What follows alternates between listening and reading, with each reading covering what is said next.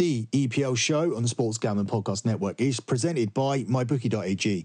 Use a promo code SGP for up to $1,000 deposit bonus. That's MyBookie.ag, promo code SGP to play, win, and get paid. We're also brought to you by our Sports Gambling Podcast Network and ATC Football Tournament. We're teaming up with All Things Comedy to run back the 2019 NFL playoffs via Madden Sims and give away $10,000 in MyBookie credits. The tournament starts on the 3rd of July, and all you have to do is go to sportsgamblingpodcast.com slash ATC for all the info. That's sportsgamblingpodcast.com slash ATC. We're also brought to you by Ace Per Head. Ace is the leader in pay per head providers, and they make it super easy to start your own sports book. Plus, Ace is offering up to six weeks free over at aceperhead.com slash SGP. That's aceperhead.com slash SGP. And finally, we're also brought to you by Kushy Dreams. Kushy Dreams is new company with a full lineup of premium smokable CBD, now shipping legally to all 50 states. And if you use the promo code SGP, you'll get 15% off. That's Kushy, K U S H Y Dreams.com and the promo code SGP.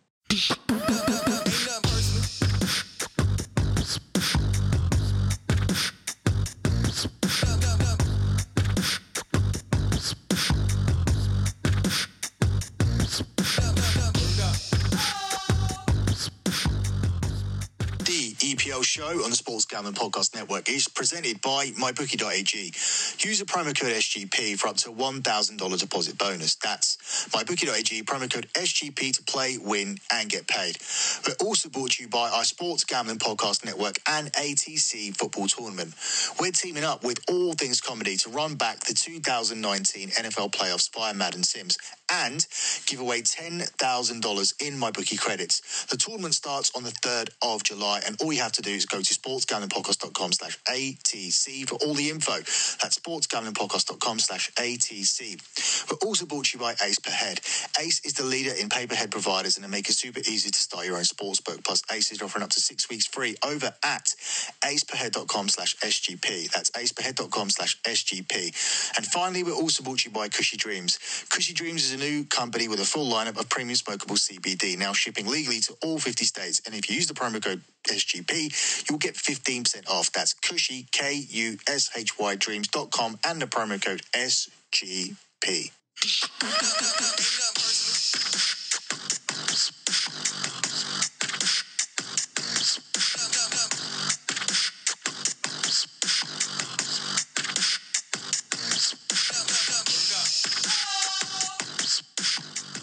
are listening to the EPL show here on the Sports Gambling Podcast Network. Follow Sports Gambling Podcast Network on Twitter at the SGP Network. Follow me on Twitter at SGP EPL and check out my website lockbetting.com. We are coming off a very bad week in the EPL. We're not coming off a bad week overall because over in the KBO we had an 8 0 sweep this weekend we absolutely dominated the UFC. You guys need to go back and listen to that podcast, listen to that fight show, UFC 251, and hear what we did on that show. It sounds like the show was recorded after the event because that's how accurate it was. We lay, we nailed the finishes, the exact finishes of all four of the last four fights, and members, my premium clients at lockbetting.com, were on all of those. So we've had an excellent weekend with sports and with, with other soccer picks on Friday and Saturday. Sunday wasn't too good. Monday's been horrendous because across late Monday, so I'm counting Monday as after midnight on Sunday, we've had five stoppage time goals go against us in soccer. Four in the MLS, one in the 93rd, one in the 98th minute, and then in the Toronto game, DC with 10 men scoring the 84th, and then they score again in injury time to kill an under, under three. Then, of course, the lock here on the show. Manchester United give up a goal in the 96th minute. Obviously, I have to take that as a loss. You guys shouldn't be taking that as a loss. At 25 to 1 in the 96th minute, Southampton equalised.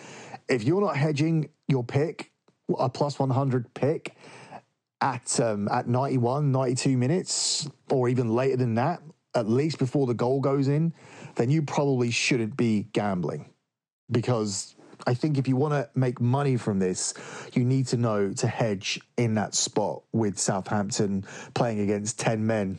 Uh, that's what Man United were down to. They were down to 10 men. But I take full responsibility because that pick didn't win, and generally the picks on the show were bad. The lock didn't land, the the uh, parlay didn't land, the dog didn't land. It's a rarity because we've been going a solid seven and three or eight and two on the show since the Premier League season resumed. We went nine and one, I believe, on the first show back. And um, we did really badly on the last show. I think it was three and seven and I'll always come on and talk about exactly what happens. Just the majority of the time, it sounds like I'm just promoting and touting and, and telling people to head over to lockbetting.com and, and talking about all of the positive results. That's because I mostly have positive results. And when I don't, I come on a podcast and start like this and say that podcast and my analysis and the way I saw those games was fucking shitty. It was a shitty show. And we need to bounce back from that today. And historically, I've always bounced back from that. I can't recall there being two poor EPL shows and, and very unlikely to be two back to back losing locks. But let me tell you, when you do lose, the people will quickly tell you about it. The people that, that seem to listen to the show, and even people that come on as my clients, they don't have any memory or do they give any fucks about anything that you've done in the previous week, month or even years that I've come on here and nailed out of the park. I am now judged on four MLS goals in injury time and Southampton scoring against Man United. Doesn't matter that my futures are in good shape. Doesn't matter that, that clients have got a seven unit play on Athletic, uh, on Real Madrid to win the league. That's going to cash Atletico Madrid to finish in the top four. Uh, all, all, of this stuff is, is very, very irrelevant. The fact that the lot record sits at 36 and 15 for the season, and it was 47 and 11 last season, doesn't mean anything. I realised that at the start of the year. I realised that very quickly when last year we did do 47 and 11, and we started 0 and 2. And at one point, we we're at two and five. And very, very quickly, I realized it doesn't matter what kind of reputation you've built for yourself because when you deal in sports gambling, it is very, very fickle and your reputation is paper thin, even if it should be as strong as mine, even though I've got what I, I assume to have a lot of credit in the bank, it doesn't matter. So I come into the show off the back of a very, very bad show and with a feeling that I owe you guys a bounce back.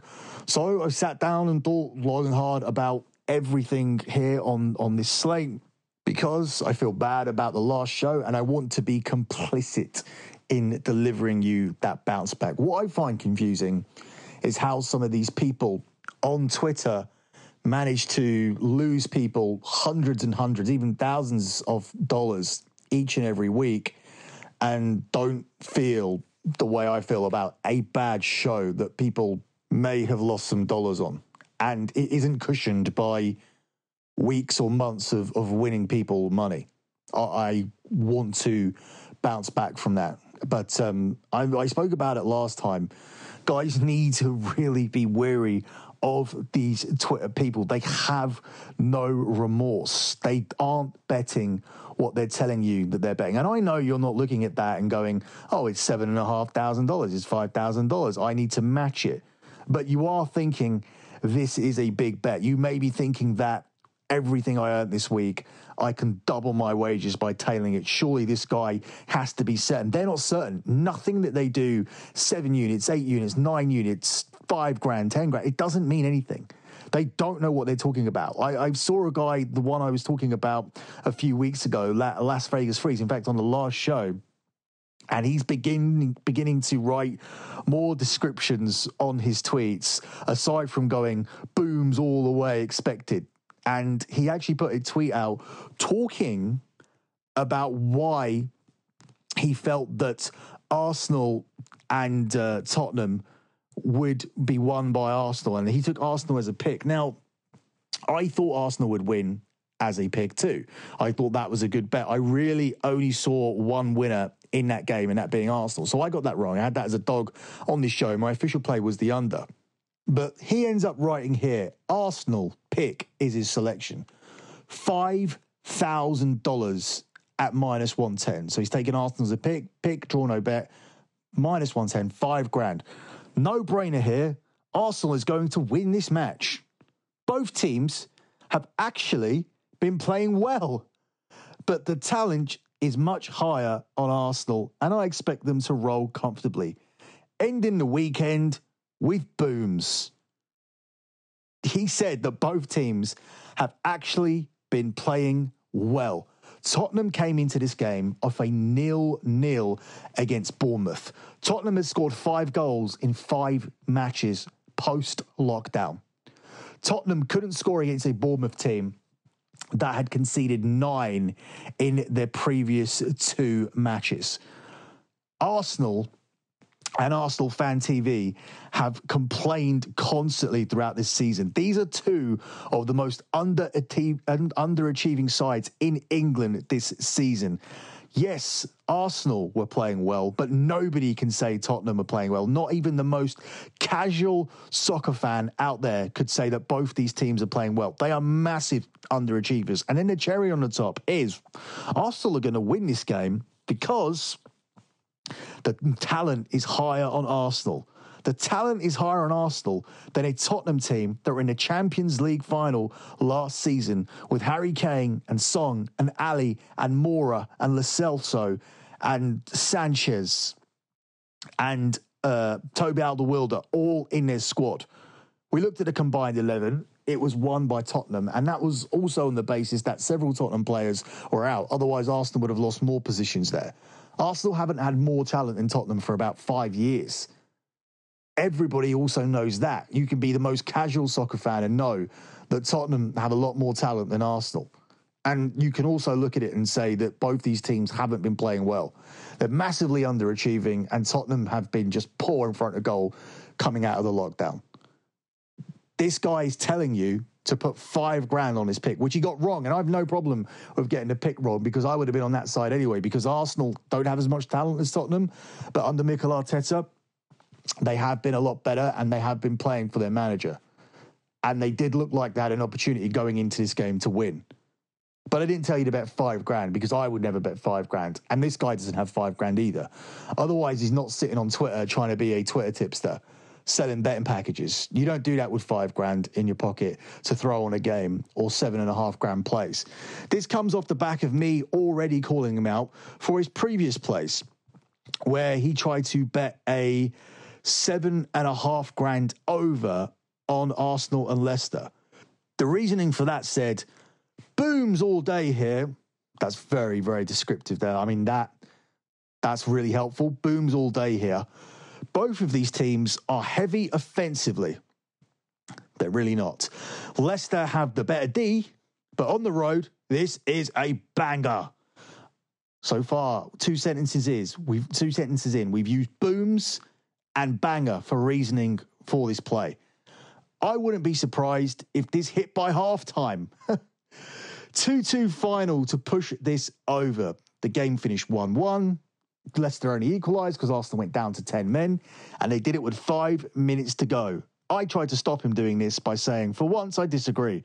Arsenal have beaten Leicester nine times in a row at home, and six of their last seven wins were to nil. Leicester have just two wins in nine matches, and they've stopped scoring, scoring 10 in their last 10, with seven of those coming in two matches against Villa and Palace at home. To which I received a backlash of sarcastic comments. Because originally at this point, I put for once I disagree because I started looking at this guy because he had hit two uh, two plays in a row. So I started to look at him, but I put for once I disagree. That has very much changed because I've disagreed with everything that he put out, including a play on the KBO. Now I don't even do the KBO over at Lock Betting; somebody else does, and uh, the record recently has been 27 and 5 and we're an 8 and 0 run in the KBO and uh, I don't do that so I'm not claiming that but I know enough to look at a play and see that it's completely wrong and he took an under with two guys with a combined ERA of 13. One was um, seven and a half, and the other one was just over six. So I think it was like 13 and a half ERA between the two. But he ended up playing an under on that. So I don't understand why. I don't know what the angle was. I can't remember, but I looked at it and thought, this guy's a moron. That was echoed when he put out his play for uh, Chelsea and Sheffield United. This is a banger. Chelsea moneyline only minus 165. Draw at plus 285. Both teams to score no is minus 125. Read the lines. This is going under 100% because the bookies know ahead of time. Uh, Sheffield will be able to control Chelsea. Low scoring. I dare you to take the over. Some fanboy moron has put underneath this most cappers spent hours on matchups, team stats, and trends. Yeah, because that's what you're supposed to do. What makes you so prolific is that you analyze the book, read between the lines, no pun intended, and find the winners. It's truly remarkable skill. Thanks for giving us the insight with the write ups, too. Did anybody remember the insight? This is a banger. This is this price. This is that price. Read the lines. Yeah, you read the lines really well. This ended up with three goals and another seven and a half grand lost, which I tried to warn him about again by putting, What the hell has that got to do with anything? The bookies aren't telepathic. There isn't hints in the lines. The game still needs to be played. Real cappers, like me, watch the matches and understand Chelsea can't defend crosses. And Sheffield United score from them. This goes over. Sheffield United scored from a cross. They ended up winning this game 3 0. Now, I didn't have Sheffield United winning this game 3 0. I definitely had Sheffield United and Chelsea scoring, both teams to score. And I had Chelsea probably winning this game because of their away form this season. But when you're looking at a Chelsea team whose away games have delivered 67 goals already this season, why on earth would you be taking the under? I understand that Sheffield United are the underside of that. They only average one goal per game, but Chelsea always concede, and they were always going to concede against Sheffield United. I don't think anybody that watches football and knows what they're looking for had Chelsea keeping a, a clean sheet in this game. Now, if you're going to tell me Chelsea are going to keep a clean sheet on match day 36, then I'll probably believe you because they're coming up against Norwich. And that's what we're going to move on to now Chelsea versus Norwich. It's the first game of match day 36 and the only game here on Tuesday. Chelsea are the one to seven favourites to win this game. It's seven to one the draw, and it's eighteen to one on Norwich, who've already been relegated. And they weren't even trying to stay up anyway because their results have been absolutely horrific coming out of the lockdown period. I think here, sorry, represents an opportunity for, for Chelsea to get right. I think if you have the opportunity to draft in the likes of Willian and Pulisic into your fantasy team, this could be a game where both teams, uh, sorry, both players get goals because I don't see Chelsea scoring any less than three here and they even have the chance to keep a clean sheet because I don't think Norwich are going to contribute to the to the scoring. Chelsea to win to nil here is available at four to six. I think that is a little bit short here for this Chelsea team that could concede a goal against anybody because if they are going to challenge for the league next season, then the defence is certainly something Frank Lampard needs to look at. All of the centre back pairings are weak and they need to sign themselves a left back. But I do think they will keep a clean sheet. Will they be taking it at four to six? Probably not, because at exactly the same price, I can get Chelsea to score over 2.5 goals in this game at four to six. I don't think there's any chance that Chelsea don't score three goals in this game and cash this bet. You can also get Chelsea to win both halves here at even money which is Chelsea to win 145 minutes, so that could be 1 0, 2 0, whatever, but then also do it in the second half. So, two, a 1 0 win for Chelsea in the first half, so Chelsea going in at half time 1 0 up. And then winning the game 2 0 would be cashing both halves, winning both halves. That's different to half time, full time, which we gave out as a free play for the Manchester City game against Brighton. Yes, they won both halves because they won one half 2 0 and they won the second half 3 0, but you only needed them to be winning at half time and then go on to, to win the game as well. That's all you needed on a half time, full time. This isn't that. This is different. This is them specifically to win both halves. I also like Chelsea here on the minus two handicap. That as well is available at four to six. So four to six seems to be a common price for this one and everything where you can take four to six, I like for this game. Be it Chelsea to nil, Chelsea over 2.5 team goals, and Chelsea minus two on the Asian handicap line, which is a push if Chelsea only win by two.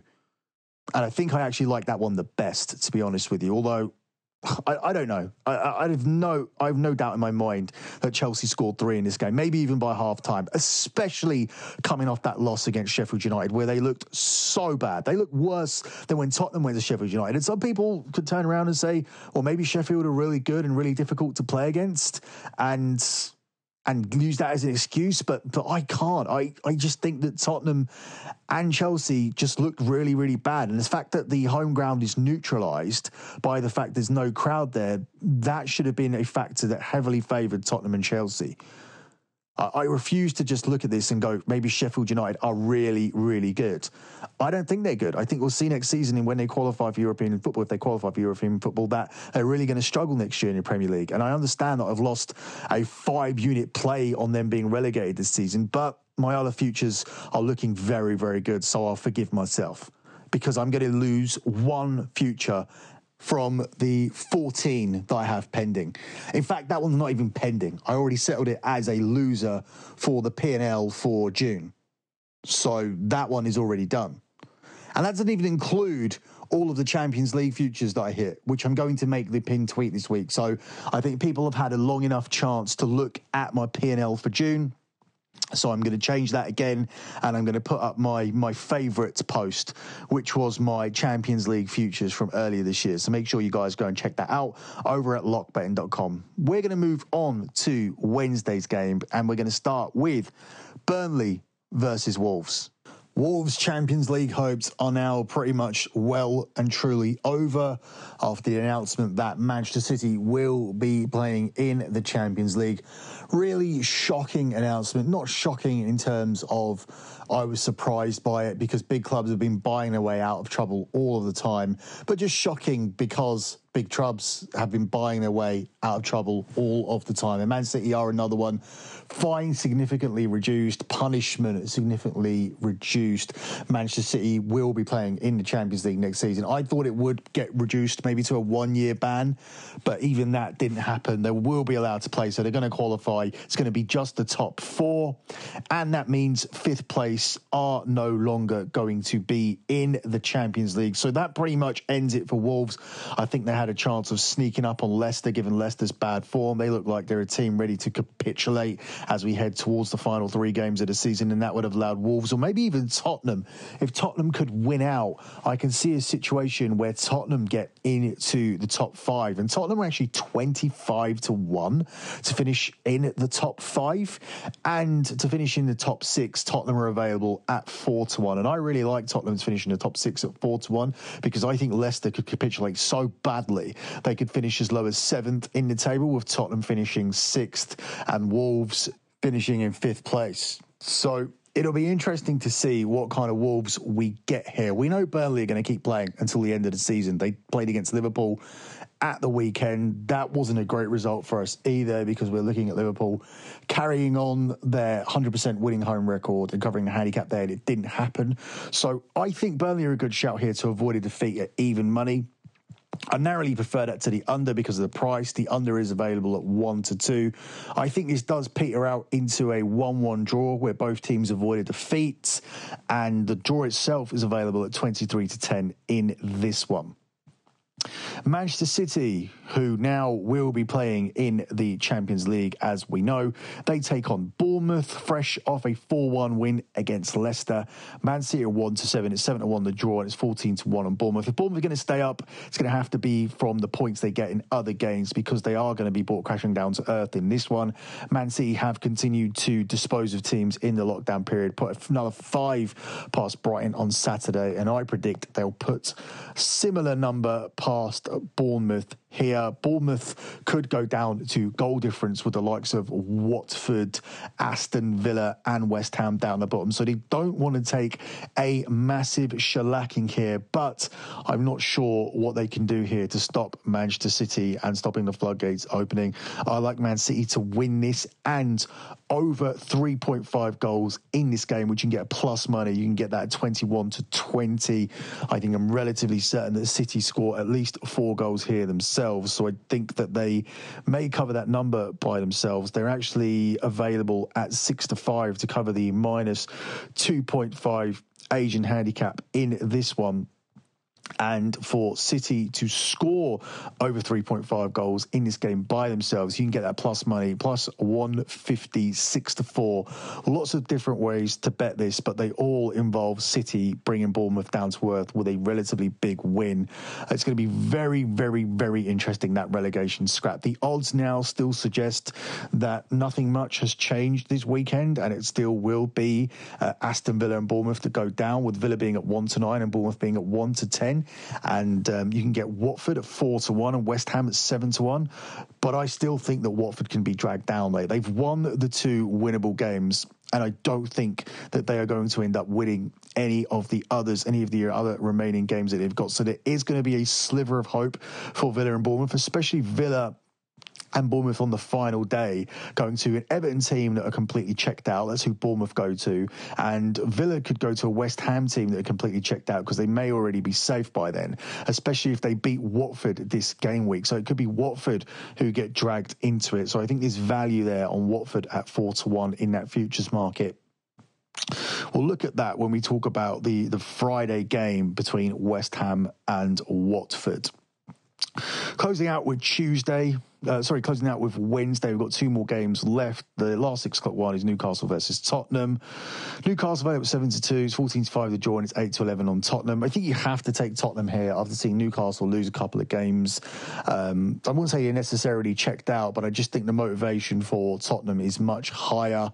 Um, they want to get into the Europa League. They're coming off a win against Arsenal. I know they didn't do nothing away to Bournemouth and drew a blank, but you have to think they are going to have some momentum after winning the North London derby. We may see a more competent Tottenham away performance, something we've not seen at all this season. Where Tottenham haven't just struggled at home; they um, haven't just struggled away; they've struggled at home as well. But they've been particularly bad away from home. Newcastle are actually unbeaten in six Premier League games at St James's Park, and Tottenham have won just one of their last eight Premier League away assignments. They could also lean towards the under here because under 2.5 goals were scored in four of Newcastle's last six home games, and Newcastle kept clean sheets in four of those six home fixtures. However, Newcastle have been playing a lot more open post COVID. Uh, since they knew they were going to survive. So we're seeing a different kind of Newcastle. So I don't put too much weight into that under trend, despite the fact there's under statistics there that you look at and go, okay, this is an under. I think you have to weigh up all of that stuff post lockdown and see what teams have at stake. And Newcastle don't have much at stake. So we could see quite an open game, and that may lead Tottenham to expose Newcastle and counter on the counter attack. Newcastle don't want to lose too many games. I understand that they can't go down, but they do have new owners coming in. Steve Bruce wants to keep this job. So after having a few defeats, he may want to grind out a win here. So again, we could go back to the under, despite the fact we have seen a more open Newcastle. But I think even in a tight game, if Tottenham are playing at their best, because they do have all of that talent, which we alluded to earlier, and if they are motivated, then Mourinho can come up with a game plan here to win at Newcastle. This isn't something I want to play. This isn't something that I want to be playing in terms of I won't be giving this out to clients. This won't be the lock on the show because we don't know who Tottenham are. Because yes, they can get up and win a North London derby against Arsenal in a game where Arsenal actually dominated. It, should be said, um, but then they could come here and do what they did against Sheffield United and lose against a Newcastle team that are motivated at home to break a bad sequence because free flowing football hasn't worked out for them in their last couple of games, uh, especially when they got tonked 5 0 at Man City. So, either way, this one for me, but I lean Tottenham certainly won't be a play. The game of the week, well, at least on paper, not really high stakes for one of the teams, is Arsenal versus Liverpool. I mean, it's not high stakes for either because Arsenal are just chasing Europa League football. And my take on it is is that if Arsenal or, or, Tottenham miss out on Europa League, that is a blessing because it means they don't have to play early next season and that gives them a much better chance of qualifying through the Champions League than it does the Europa League and have a real, real go to get into that top four again, especially when you consider the Carabao Cup may not be played next season because of how um, this season's going to start quite early because it's going to be not much of a break. It's not going to start early, it's actually going to start later than usual. It's going to start in September, but it's not going to be much of a break between August and September. And these, some of these teams are going to be playing football constantly. Someone like Wolves, who are going to be in the Europa League, Manchester United, uh, Manchester City, these teams are not going to get much of a break if they go long in those tournaments. So they're pretty much going to be playing throughout August and then coming back in September. So that's why they're trying to lessen the games with, without having a, um, a Carabao Cup. So someone like Arsenal, if they don't get in through the Europa League, it won't matter too much, I don't think, to them because they can have a real stab at getting in with a reduced season of around about 40 to 46 games, depending on how far they go in the remaining cup competition, which would be the FA Cup. And I think here, when you're looking at the way Liverpool played against Burnley, this is a real chance for Arsenal to hand Liverpool their third defeat. And they're three to one underdogs to win this. And Arsenal are a very difficult team to beat at home. And I understand that that's neutralised by there being no crowd there. But Liverpool are not playing well. They've had one good performance post lockdown, and that's against a Crystal Palace team that despite the fact I said that they've showed some spirit against Chelsea, they are on their holidays. They are done with this season. I think that the the points record total is now looking less and less likely, and that really is that really does make me happy because Liverpool after looking at having a record breaking season, seem like they're blowing everything at the moment. They went out of the, the Champions League, so all of a sudden their chance to win some kind of double was completely gone. And I know that people will look at the, the Club World Cup and the Euro- Europa Super League and all of these things and say they've got this trophy and they've got that trophy. No, the treble is the FA Cup, the Champions League, and the Premier League. And for me, that will always be the, the real treble because once a team wins the Champions League, the European team are absolutely guaranteed to win the Club World Cup unless they have an absolute disaster.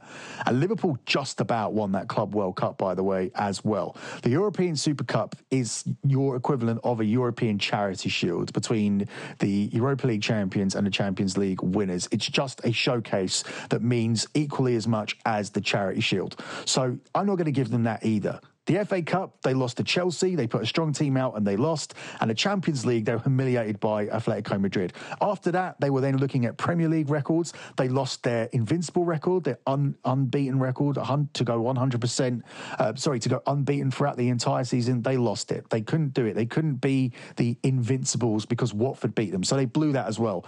Then they came back and they, they secured themselves the, champ, the Premier League title and they had the chance to get the 101 point record total. It doesn't look like they're going to do it because they have to run the table from now to the end of the season. And they could have been a team that had a 100% home record, 19 wins from 19, and it got taken away from them by Burnley. So this is just a standard team winning a standard Premier League. It will not live in the memories of anybody except for Liverpool fans, and especially won't be, want to be lived in long, long in people's memories because it's the season that was ripped up by COVID. So Liverpool have just gone on and won a, a COVID Premier League it's a hollow victory. Would they rather win a Premier League than not win a Premier League? Yeah, of course. I think everybody would rather be in a situation where you won the Premier League. At least the 30 years have ended, but it's ended in the most hollow way where their supporters can't even see them lift the trophy. And they've relinquished nearly every record they could have gone for. 100% home record, gone. The points record, gone, unless Liverpool run the table. And I don't think they will because I don't think they're going to win this game against Arsenal. I think Arsenal have great value here to avoid a defeat at six to five, or even win it at three to one, best price which is available. And there's a lot of data to support that as well. I mean, uh, Champions League gone, FA Cup gone, Invincible season gone. So there's lots of stuff here that has fallen by the wayside for Liverpool. And as I said, when we're looking at this game, there is a lot of data here to support Arsenal getting something. Three to one underdogs to win this game, six to five on the double chance. A team that have only lost one of their last nine home games in all competitions, whereas Liverpool, a team that have only won one of their last six competitive away matches. I think another way to bet this game is the goals. There's actually been 49 of them scored in the last nine competitive matches between these two sides. That's an average of 5.44. Well, of course, one of those was a 5 all where they all rested their players in the League Cup. So the data is a little bit deceiving. Over 2.5 goals has landed in eight of these nine matches, with both teams having scored in all but one as well. So the first team do do it as well. And of course, Liverpool scored a large majority of those games because they have had Arsenal's number. But I think tomorrow we are going to see an Arsenal team stop Liverpool from winning. I love Arsenal to avoid a defeat here at six to five in the game of week. To look at more details about this game and see a longer write up about it, head over to my article over at sportsgamblingpodcast.com where this is the game of the week. Before we move on with the rest of the show, let me take a second out to let you know that you can bet everything that we're talking about here on the EPL show. You can bet it over at mybookie.ag. They're still doing a 50% deposit offer. You can sign up using the promo code SGP to net yourself some extra cash on top of your deposit. Put $100 in and they'll spot you $50 to play with. That's promo code SGP when you make your first deposit. With MyBookie, you bet, you win, and most importantly, you get paid and fast. Let me also let you know that the guys are back with another sim tournament teaming up with All Things Comedy. They're back running the 2019 NFL playoffs and they're giving away $10,000 in MyBookie credits. Go to sportsgamblingpodcast.com slash ATC for all the info. That's sportsgamblingpodcast.com slash ATC. Let me also take a time out here to talk about Ace Per Head. That's the place to go if you ever thought about starting your own sportsbook. Ace will help you start that sportsbook. They'll provide you an all-inclusive professional betting site with lines updated in a second and wages graded immediately. Top-notch customer support, go 24-7, some of the sharpest lines in the industry. They do live betting and they offer an amazing mobile betting experience. You can get started today and Ace is offering up to six weeks free. Just go to aceperhead.com slash SGP. That's aceperhead.com slash SGP. And finally, let me give a shout out to Kushy Dreams, a new company with a full lineup of smokable CBD. They specialize in extraordinary CBD rich hemp flower and pre rolled joints. They now ship legally to all 50 states, and you can get 15% off using our promo code. Go to Kushy Dreams, that's K U S H Y dreams.com, and the usual promo code here, SGP. Moving on to Thursday stuff, and we have Everton versus Aston Villa where Everton are available at even money. It's 13 to 5 to draw, and it's 13 to 5 on Villa. I am going to take a punt here on Aston Villa here, avoiding a defeat because their relegation needs, I think, are far, the need to avoid relegation is far greater than Everton's need to win this game. Despite the fact they have Carlo Ancelotti, who's a manager that won't accept this kind of complacence, I don't think he can go out there. Well, I know he can't go out there and play the games for them. And I think this Everton team are looking to next season. They are going to bring in new faces and new personnel. And I think this is a great opportunity for Villa to to pick up a win here at a massive underdog price. I just gave it out at 13 to 5. But if you shop around, like Arsenal, you can get it at 3 to 1 as well. So there's some good dogs here on this Premier League slate for match day 36. Everton to, oh, sorry, Villa to avoid that defeat. You can get them at a best price of minus 20, minus 120, 5 to 6. So not as good as Arsenal. And I actually prefer Arsenal. I think Arsenal are more likely to avoid defeat than Villa because Villa aren't a good travelling team, but they're going to need to be because their best chances of staying up is to pick up a win here against Everton or a win against West Ham on the final day. But if they can avoid defeat here and or avoid defeat in the West Ham game and win this one or vice versa, those four points could be crucial when we're looking at the Premier League table because when I look at the running, I don't see Watford picking up any more points at all, which kind of gives a hint as to the way I'm going to go uh, for that game on Friday.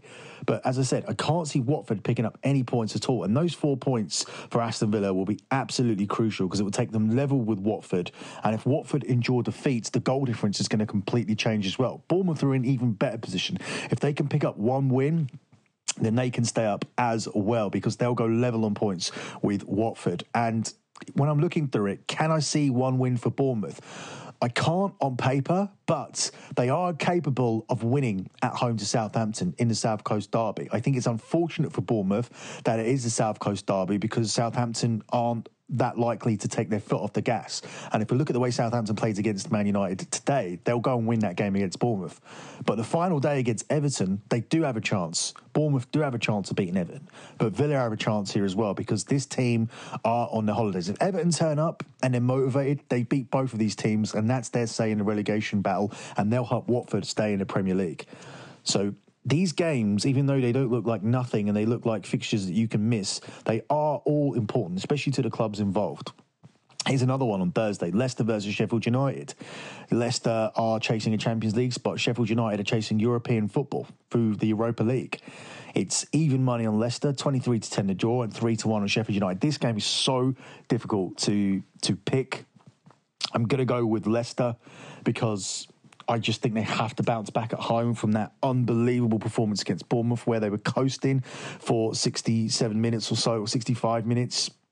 And you could see quite easily who the classier team were and who the Premier League team were and who was going down to the Championship. And all of a sudden, Kasper Schmeichel, Michael smashed the head into the back of Ndidi's head and um, Bournemouth are clean for on goal. They're lucky not to go down to ten men then, but don't worry. After scoring the after scoring the um, the penalty that followed, Bournemouth then go and score a minute later, and they do go down to 10 men when Söyüncü manages to frustrate, boot a player in frustration, picking the ball out of the goal. So this was an absolute collapse. After that, we had an own goal pretty much by Jonny Evans, and then um, it was all wrapped up at the end by Solanke. So 4 1 defeat at the hands of Bournemouth and now they have to bounce back and beat Sheffield United team who are very, very difficult to beat. I think this one is going to be an under. I think under 2.5 is a good shout here, which is available at 4 to 5 because I think I definitely think it stays under because as I said, Sheffield United are tough to beat. And I think if Newcastle, sorry, if Leicester win this game, it's going to just be by the odd goal. So look for a very, very tight game here. And um, it wouldn't surprise me if it ends up playing out into a nil-nil or 1-1 draw but I think Leicester may be able to nick this by a single goal. It'll be difficult though for them to keep a clean sheet when I think about it actually, because Chilwell's not in the back four at the moment. Pereira's not in the back four because Justin's playing at fullback, which is a weakness, and now Söyüncü's gone as well. So it'll be very difficult for them to keep a clean sheet. It'll be very difficult for them to win this game. Um, so that's a very, very small lean on Leicester. In fact, I'm going to lean towards the under instead of Leicester. I can't take Leicester here. I can't take Leicester for the remainder of the season. For me, they're a team that have completely capitulated. I think they can finish as low as sixth or seventh. I, I, really do. I can see Tottenham winning out their final three games off the back of that win against Arsenal and going into the next season looking strong and the supporters having um, false optimism because I don't think Tottenham are going to finish in the Champions League positions next season. I don't think Arsenal are going to finish in the Champions League positions next season. I think there's going to be a clear and definitive big four, and it's going to be the four teams that finish in the top four this season are going to be in the top four next season as well because I think we're seeing a clear divide happening here between Chelsea, Man United, Liverpool, and Man City teams that are spending teams that are strengthening and teams that are going backwards the other way. And um, yeah, I think Arsenal, Tottenham, Leicester, maybe even Everton are going to be this next group of teams. Maybe Newcastle, maybe Newcastle when when they do get their new owners in and spend some money, people are going to see surprised to see Newcastle comfortably in the top half next season and, and pulling off some big results. The Premier League is going to be really really interesting next season, especially if this race between the big four materialises and we get a real title race next season. But um, as I said, I think there's going to be a real established top four, and they're going to be the same top four that finish in the top four this season. I think Leicester's season is done. I think they're uh, they're cooked, and um, yeah, I don't see them winning this game. It's weird. I, I, changed my pick there in the middle of the analysis because the more and more I think about Leicester and what they've done and the way they've played since people look at them since February, I don't think they were particularly good in January either. I think that Liverpool defeat by four goals to nil when at the time Leicester were being talked about as a title contender really, really changed this team. And then since then, we just saw particular results just make them even worse. The Carabao Cup semi final exit against Aston Villa, terrible, terrible result. And then we've seen them um, fail to win, coming out the lockdown period, failing to win. Just really, really making things difficult for themselves. It looked like an absolute shoe in to finish not just in the top four, but being comfortably third. It looked like there was a clear top three this season. And uh, Chelsea and Man United were battling for fourth. That's not the case at all. And uh, if you look at the odds now, for the first time this season, Leicester are now odds on to not make it into the Champions League. It's 8 to 13 on Leicester not to make it into the Champions League. And you can get 8 to 11 on the top four, being Liverpool, Man City, Chelsea, and uh, Manchester United in any order. If you want it in specific order and you want to choose what way round, you think Liverpool, Manchester City, Chelsea, and Arsenal will finish, you can do that. There's a exact order market and that's available at Sky Bet. I'm going to have a look at the prices for you now. Uh, the exact order of Liverpool, Man City, Manchester United third, and Chelsea is available at seven to four. If you want Liverpool, Man City, Chelsea, and Manchester United, you can get that at three to one. So either one of those, there's no exact order market with Leicester in it that's less than five to one in this market.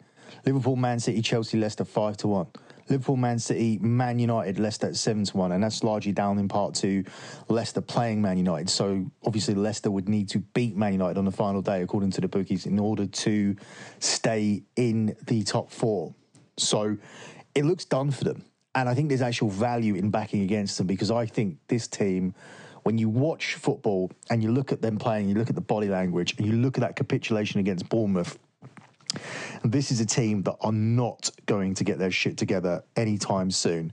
So I'm going to get off that pick. I don't even lean towards Leicester now. I definitely lean towards the under 2.5 goals in this game. Moving on to Thursday, and this is a real get right opportunity for Manchester United against a Palace team that I think are done for the season. They're eight to one to beat Man U. It's eighteen to five the draw, and it's two to five on United.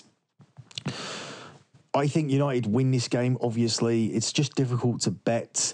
Uh, it's difficult to take Man United to keep clean sheets when you saw how they defend today, but it's also more difficult. It's more difficult for me to see Crystal Palace scoring in this game. So I like Man United to win this with a clean sheet, as opposed to going towards those overs with Man United again and again and again. Keep going to the well. I think there is going to be a game where team frustrates Man United and make it themselves difficult to break down. And I think that'll be Palace. I don't think that they're going to penetrate Man United. And even if they do, I think Man United will score two in this game. So that will help you go to the over 2.5 if that's your lean. Mine is just simply a case of Crystal Palace making it difficult for Man United like, Man United like Aston Villa did. And maybe it taking half an hour, 40 minutes for Man United to score, or maybe even taking it to the second half. But I think eventually Man United will win this game and will end up covering the handicap line as well. The minus 1.5 here is available at six to five. But given the choice between the two, I don't think this Palace team are going to score against Man United, despite the fact how Man United looked defensively tonight and how they looked against Bournemouth as well, because he had four goals against Bournemouth Southampton is bad. But in, in other games, they have looked relatively comfortable in defence. Um, Brighton never really posed much of a threat of scoring against Man United in that game. Man United were always comfortable in their 3 0 win against Aston Villa away from home. They almost defend better away from home. They almost seem to be a little bit more organised, a little bit more concentrated on the road. So I think we're going to see that here. I think Man United win this game with a clean sheet and um, get themselves into that top four off the back of Leicester dropping points on Thursday. Thursday is going to be a massive day in the Premier League. It finishes off with Southampton versus Brighton, a game that doesn't matter too much, but I think based on the eye test and recently and how Southampton are trying during this lockdown period, you have to take him here at 23 to 10 20. It's 9 to 4 to draw, it's 5 to 2 on Brighton. Yeah, Southampton haven't got the best home record, but they did beat Manchester City at home, so I think that in itself is a good reason here to take them. Moving on to the final game, and it goes down on Friday. Some are looking at it as a relegation decider, but obviously that's going to be influenced by Bournemouth and Aston Villa because if either of them can pick up wins here or or at any point in the running, then it's going to get very very interesting. It's not going to be a relegation decider, but I think certainly the winner out of Watford and West Ham can get out of it here. West Ham are at home; they're at six to four. It's twenty one to ten to draw, and it's twenty one on twenty on Watford. I think looking at this, um, looking at this lockdown period, I'd be more encouraged by West Ham than I have been by Watford. Watford scrap past Norwich, who West Ham dismantled four 0 They've got something there with Antonio playing up front. He scored four goals against Norwich, but again, again, it's only Norwich. They also put on a brave performance at home against Chelsea. They played really, really well in that game. Watford have scrapped by Norwich and they scraped by Newcastle as well. So they've not been impressive. I'm surprised they got even those two wins because I had Watford. Yes, I had them beating Norwich, but I thought that they would struggle more against Newcastle in that game. And they did struggle. They were 1 0 down. They had to come back in both those two home games to win by two goals to one. So that shows that they're struggling, but it also shows some character. But I think West Ham have shown even more character. And I think David Moyes gets to say that he kept West Ham up and it will come by winning this game, which I think is better for Aston Villa because one of these teams are definitely going to survive. And I think you may as well have one game, one team go clear and one team get dragged into it. And I don't think a draw necessarily helps Bournemouth or Aston Villa by having more teams involved. I think they would rather there be a clear clear winner, and I think they'd rather it be West Ham, given on strength of schedule, because I don't think they want West Ham going all out on the final day against Villa. I think if West Ham are completely safe, then you'll get a far more relaxed West Ham, and it's really going to give Villa an opportunity. Where, as I said, Watford have a horrible run in where if they lose this, there aren't any winnable games after this. Man City and Arsenal, Arsenal away on the last day, are not winnable games for Watford. So I like West Ham here at six to four. If you want to play it a little bit more safe, take the draw no bet market. West Ham as a pick are available at four to six. I think that's a real safe way to go because I don't think Watford are going to go down to the London Stadium and win. I just cannot see that at all. So this is a really, really big game here on Friday, despite the fact people will look at it and look at their league position and, and, give this one a miss. I won't be giving this one a miss. This is massive at the bottom of the table, and I'll take West Ham here on the draw no bet market in this one.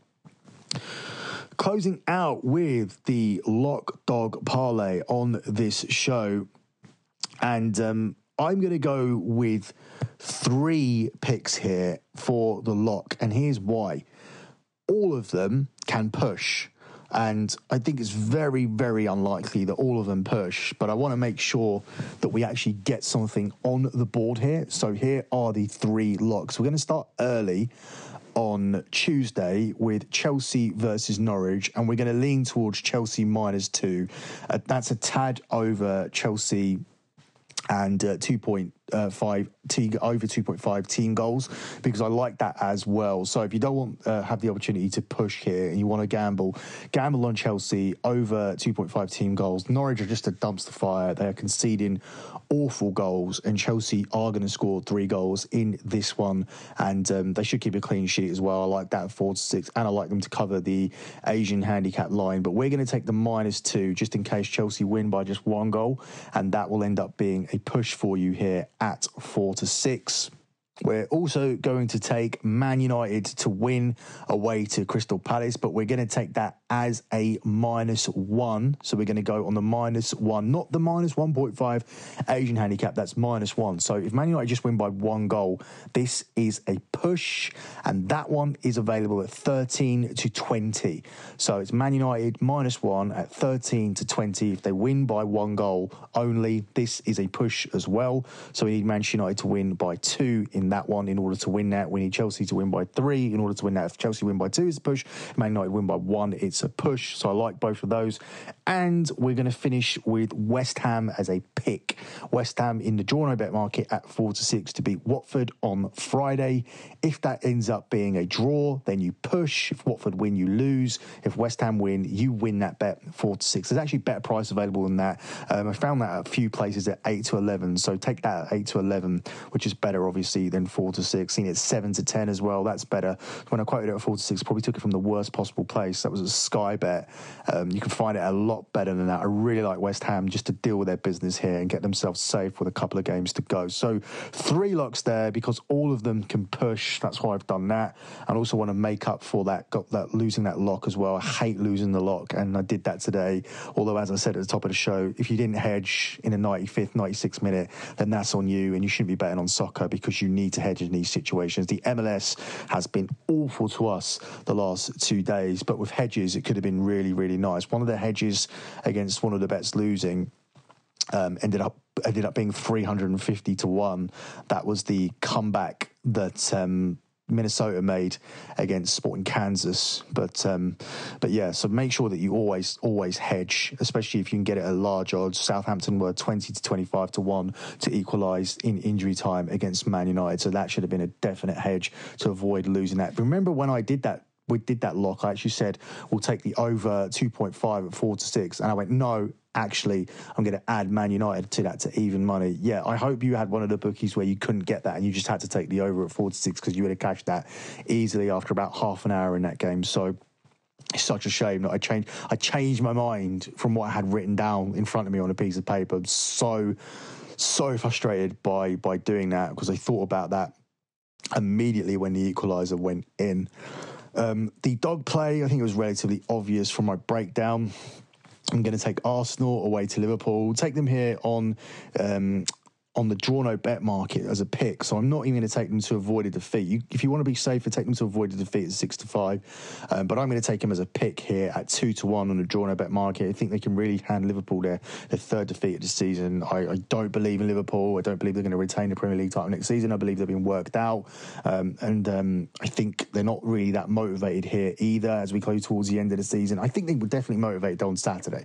People are looking at that, that result and saying, oh, why would you take them on a handicap against Burnley? They weren't motivated. They weren't motivated at that point they may have been in party mode or hangover against City, but since then they went and beat Brighton because then they got themselves back focused, chasing the points record, and they certainly, certainly, certainly, certainly wanted to end the season where they won the 100% home record. That's why they play such a strong team. But for some reason, they, they couldn't penetrate against Burnley because Burnley did resort, uh, did make them resort to having long shots outside the box. Yes, Nick Pope had a great game, but he didn't save anything unbelievable it was all coming from range. It was all savable shots. Liverpool didn't have a way to break down Burnley and to score that second goal. And that would be worrying for me if I was a Liverpool supporter, which I certainly am not looking at next season. I, I don't think that this team are going to retain this Premier League title. I, am certain that they're not going to retain this Premier League title. I think they're going to be one season wonders.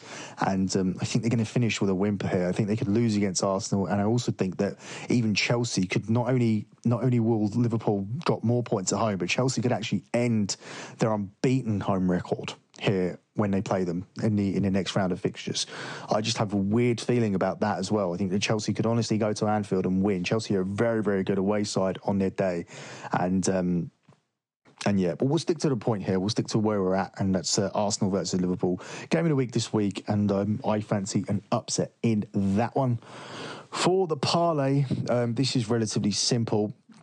You, you obviously take Chelsea you obviously take Man United, two teams chasing the top four, take them to continue winning. Uh, add Manchester City on that as well, and you still can't get it up to even money. But I'm going to take it. It's chalky as hell and um, it only pays out a £90 profit. So £100 on that bet will end up paying you 90 but it's an easy, easy £90 because none of these teams are slipping up. Chelsea versus Norwich, Manchester City versus Bournemouth, and Man United going to a Crystal Palace team, which would normally be a difficult game, but they are completely checked out. This should be a comfortable three points for Man U here. So I like these three all to win, and that is the chalky parlay for this one, pays out at 11 to 10. Sorry, sorry, it pays out at 9 to 10. It's odds on, pays out at 9 to 10. That concludes this edition of the EPL show. I was going to talk about something regarding the future of soccer here on the Sports Gambling Podcast Network, but I'm going to let that wait until the end of the season. I want to get through this EPL season. I also am not in the best mood after what happened today. I hate dropping the lock, and um, We've not had a great couple of days with the soccer. We've had a great couple of days with with everything else, the KBO, the UFC. In fact, we we made money on soccer on Friday and on Saturday. We made soccer money ten days in a row. We've been winning on the soccer, so it's only really been a day, day and a half slump that we've had, but. It just the way people act, they have no memory at all. It's simply just a short term memory. And I know that because I've been doing this for six years. But obviously, when you have some good news and um, you haven't got your shit together in terms of what you do and in terms of having a, a, couple of bad days, and it's not even been bad days in terms of where I'm concerned at the way I'm capping the games, because it's just been freaky bullshit beats, which could have been hedged out for massive money. And if people did that, then great. That's that's what you should do. But what happened with um, Sporting Kansas being 1 0 up, and we had him as a pick. So even when there's a 93rd minute goal, which is fine, 93rd minute goals in football are absolutely fine. If that fucks up your bet, that fucks up your bet. But they fucked up the pick. They fucked up the draw no bet market. They scored in the 93rd and the 98. That's 350 to 1. 93rd and 98th minute goal. Why even playing 98 minutes? And then, of course, the under that we had, under three, which pushed in the 84th minute with the team that had 10 men scoring, not once, but twice, 84th and 90th minute. It's all gone with, with five and a half minutes to go. That under is fucked. That's that's the luck. Southampton scoring in the 96th minute. That's the luck. That are the beats. That's what's got me in, in a mood. So I do have good news for you guys in terms of, as I said, the, the, the future of things here for, for soccer. There's going to be more of it. I'll just give you that hint. But let, let's get through the season. Let's get the EPL done. Let's see who gets relegated. Let's see who finishes up in the top four. Let's see how many futures that we can land before the end of the season. We're doing really well with those. Things are looking really good for our, our futures bets. So let's come on with the good news of landing all them futures and then we'll double up with the good news of more soccer here on the Sports Gambling Podcast Network moving forward. And um, we'll look at all of that collectively at the end of the season as we head towards the Europa League and the Champions League. Just one final thing we're going to be doing a bonus show over at lockbetting.com. Now, I've said throughout that the European show will only be at the weekends and during the the midweeks people are just going to have to buy the soccer package in order to get the picks. Well we're going to do a bonus european show because i want to do a european show for the show where Real Madrid win the league, and that could happen on Thursday. There's a full La Liga schedule on Thursday. There's a full Serie A schedule as well, and a big game between Real Madrid and Villarreal where they can secure themselves the La Liga title. That's a seven unit play for my clients at plus 145, 29 to 20. So I want to do a podcast about it. I want to look at this week's European fixtures, this midweek European fixtures. European show, we had a sample of it here over on the Sports Gambling Podcast Network, over at Das Bundesliga show. We went seven and one with it. We look at all of the fixtures all across Europe and we condense them down to my favorites. So we only end up breaking down around about six or seven, maximum eight. So these are all elite picks anyway. The, the, the games that make it onto the European show are really, really good picks, and we look at those on the show. Sometimes they're high profile games that we have to cover. For example, if it's Barcelona, Real Madrid, um, we will always look at that on the European show. So that's me being completely transparent. When it's a big game like that, we will be almost forced to have a take on it. But a lot of the time, it's just a bunch of great games that we really like, the like to bet, great spots. So I'm going to be doing one of those. And of course, one of the games will be Real Madrid Villarreal, where the La Liga title can be secured with a game to go if Real Madrid win that game against Villarreal. So make sure you check out the European show. You only have have to be on the $10 tier in order to get that one. So sign up over at lockbetting.com. Anyway, that's it from me. And this edition of the EPL show will be back before the weekend with another one. Good luck with all of your bets as always. And thanks for listening, guys.